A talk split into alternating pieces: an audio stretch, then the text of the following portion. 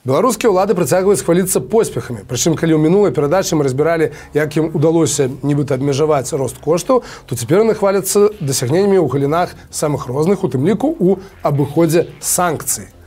Што ўсё гэта азначае, што з гэтага праўда і як гэта ўсё будзе адбівацца на нашых з вами гаманцах.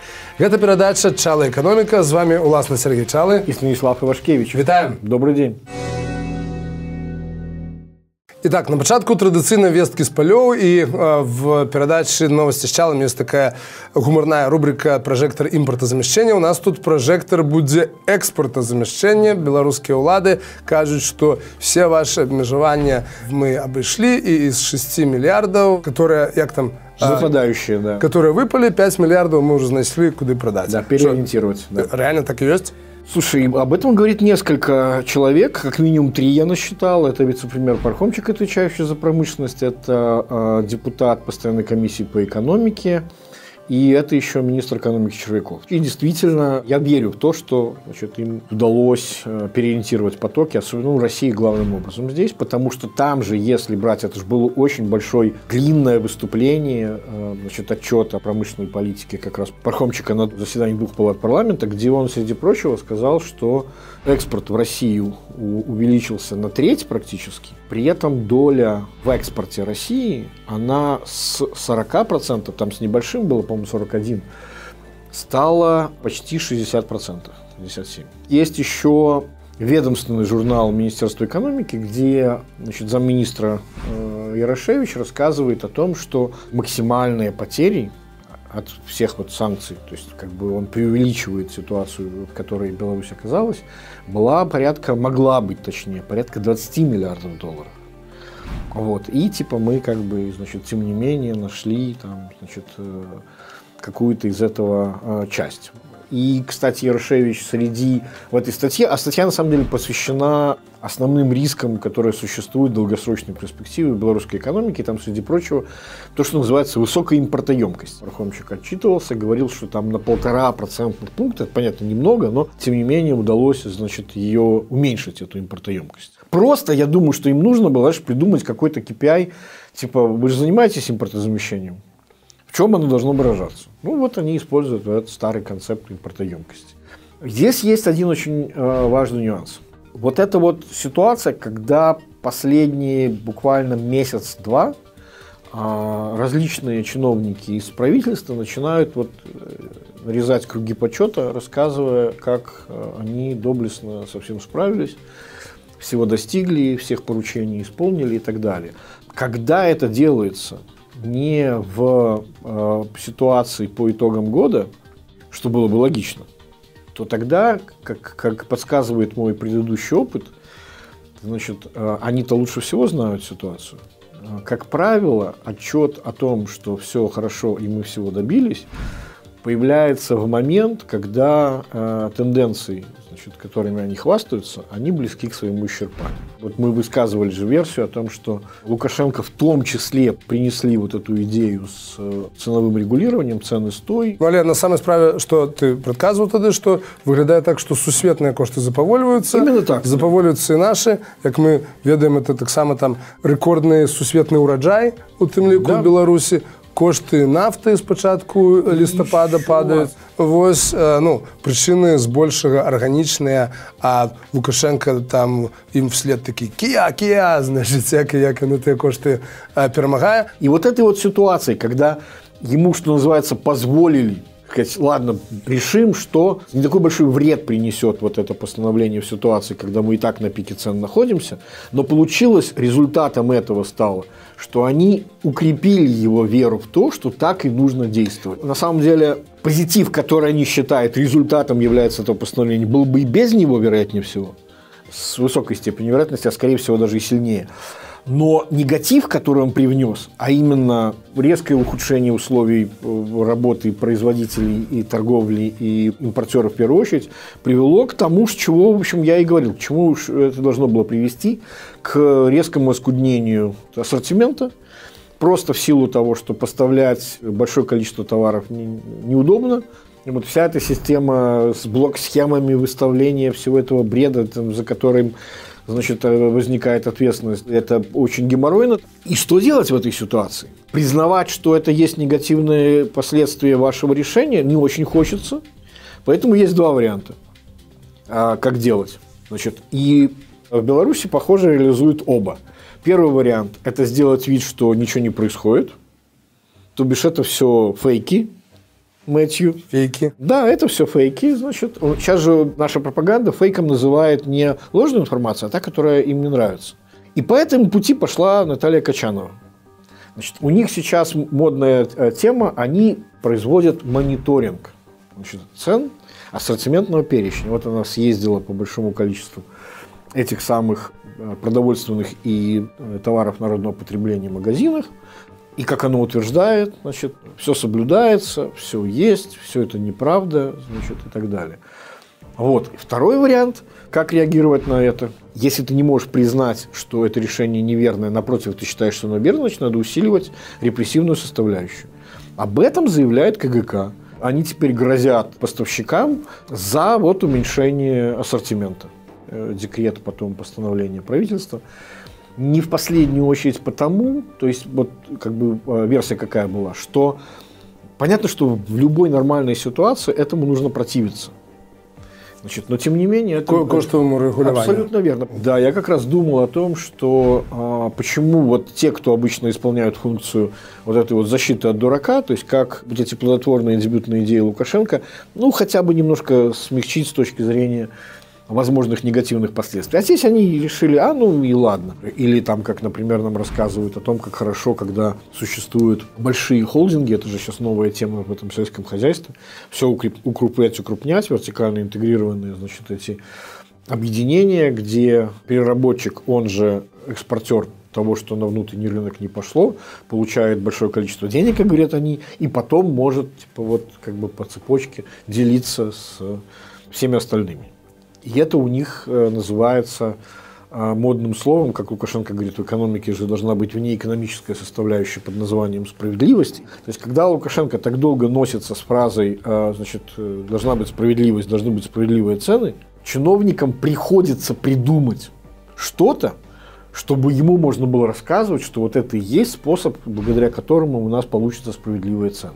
Ага относительно безопасном виде. Ну, то есть, вот, окей, значит, мы объединили в одно юрлицо или там э, в концерн или э, холдинг, неважно, там разные юрлица, но тем не менее управляющая компания но в любом случае общие финансы и вот это вот перераспределение внутри холдинга и будет, собственно, механизмом этой справедливости. И это будет не самый плохой с точки зрения экономики механизм. То есть это снова вот такая вот попытка работать в режиме защиты от дурака. Вообще мне кажется, что сейчас э, вот эта вот радость от того, что мы все заместили, включая в том числе значит, вот эту вот э, импортную составляющую из недружественных стран, я думаю, что здесь работает сразу несколько каналов. Это и получение санкционных товаров, которые иначе бы никак не, не шли через какие-то третьи страны.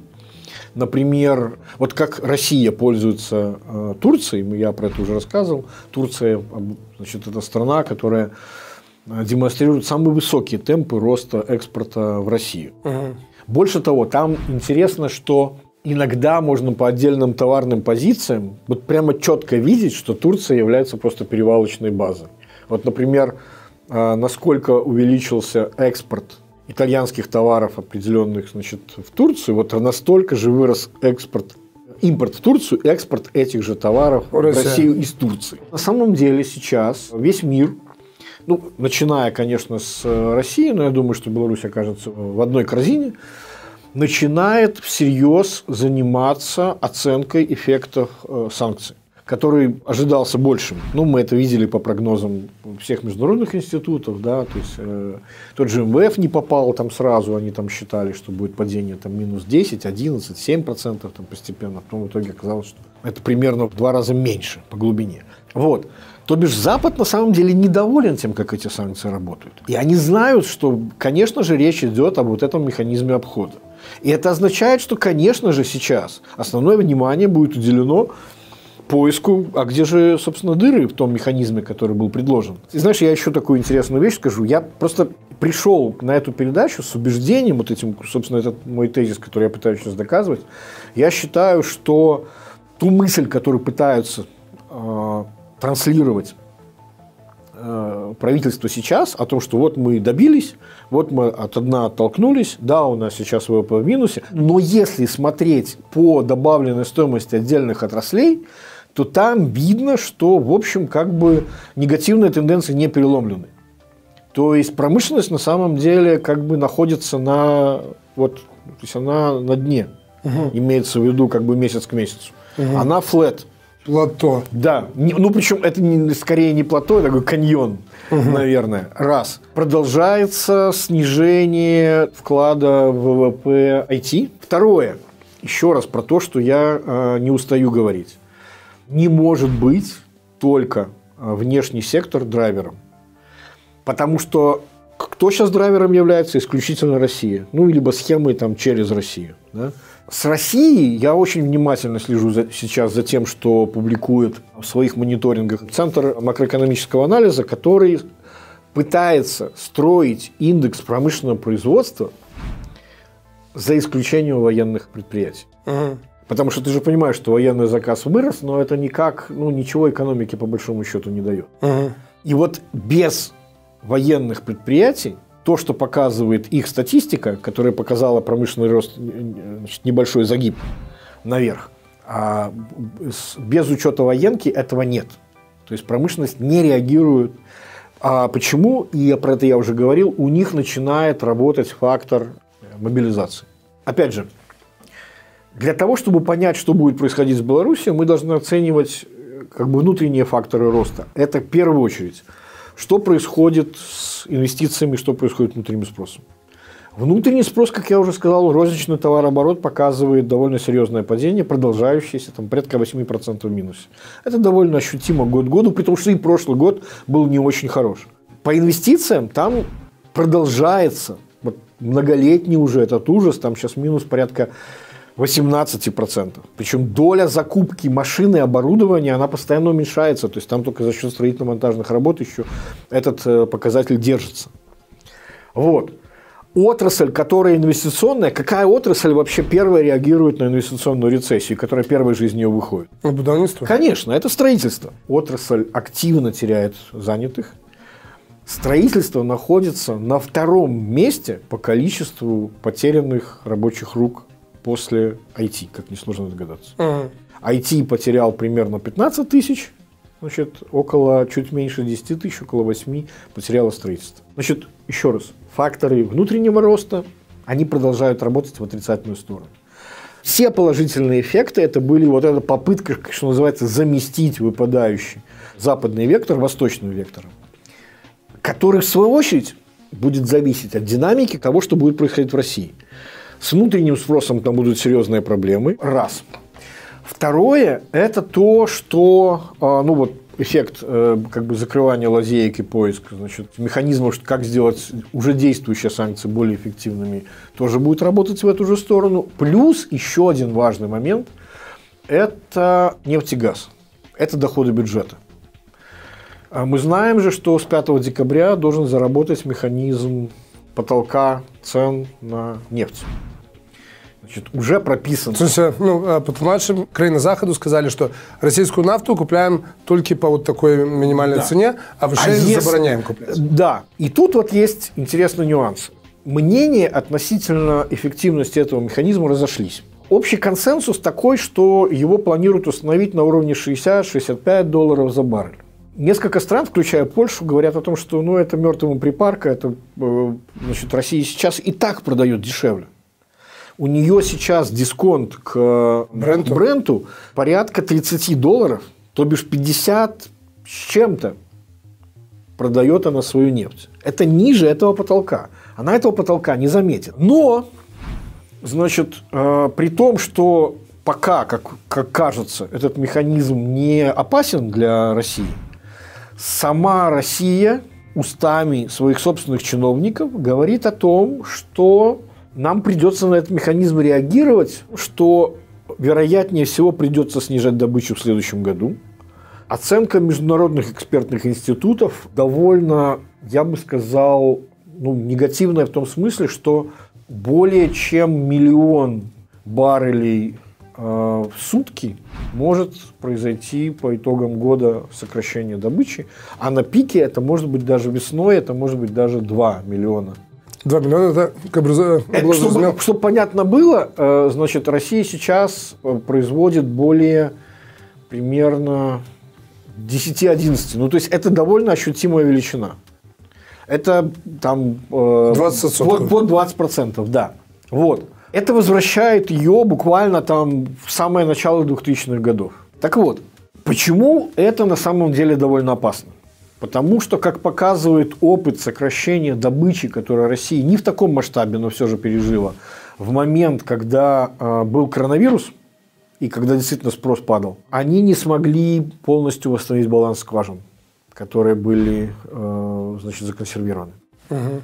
Дело в том, что российская нефть, она, э, как сказать, добывается на довольно старых месторождениях. И многие из них, будучи э, как бы добыча на которых будет ограничена либо прекращена, они не могут этот баланс полностью восстанавливать. То есть фокус в том, что это будет как бы перманентное повреждение.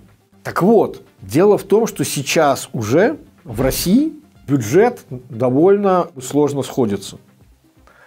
Там очень серьезные, на несколько лет вперед запланировано увеличение военных расходов, падение вот нефтяных доходов, а суммарно уже и нефтегазовых. В общем, как бы создает довольно напряженную ситуацию. Вполне возможно, что рынки начинают предсказывать сценарий, когда выпадающие доходы придется финансировать эмиссионным путем. Так вот, ни один из этих сценариев – не является позитивным для России.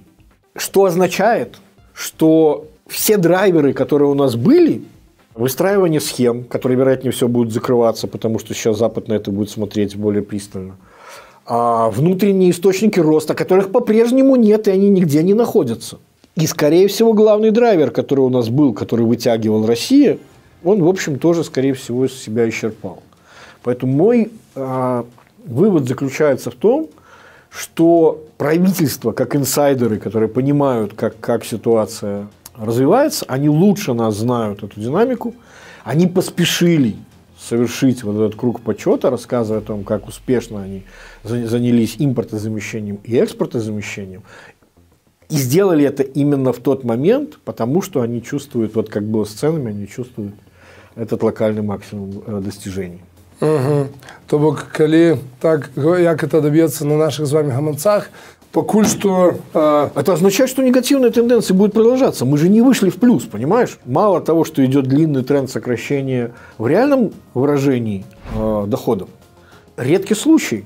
Второй месяц подряд пускай в небольшой величине но в номинальном выражении средние зарплаты уменьшились два месяца подряд. Не в реальном с поправкой на инфляцию а в номинальном. Еще раз, они хвастались не разворотом, они хвастались замедлением негативных тенденций. И это означает, что эти, то есть они никуда не делись, эти негативные тенденции. Это означает, что весь позитив, который сдерживал их, вероятнее всего уже исчерпан. И как раз, скорее всего, говорит о том, что вот этот вот эффект отскока одна, да, мертвой кошки, значит, вот как бы отскочили, но все равно еще в минусе находимся. Отскочила, ну и кошка уже летит назад. Каб не пропустить новые выпуски передачи «Чалы. Экономика». Следите за YouTube и социальными сетями Белорусского расследовательского центра. С вами был Сергей Чалы. И Станислав Ивашкевич. До встречи. Всего доброго.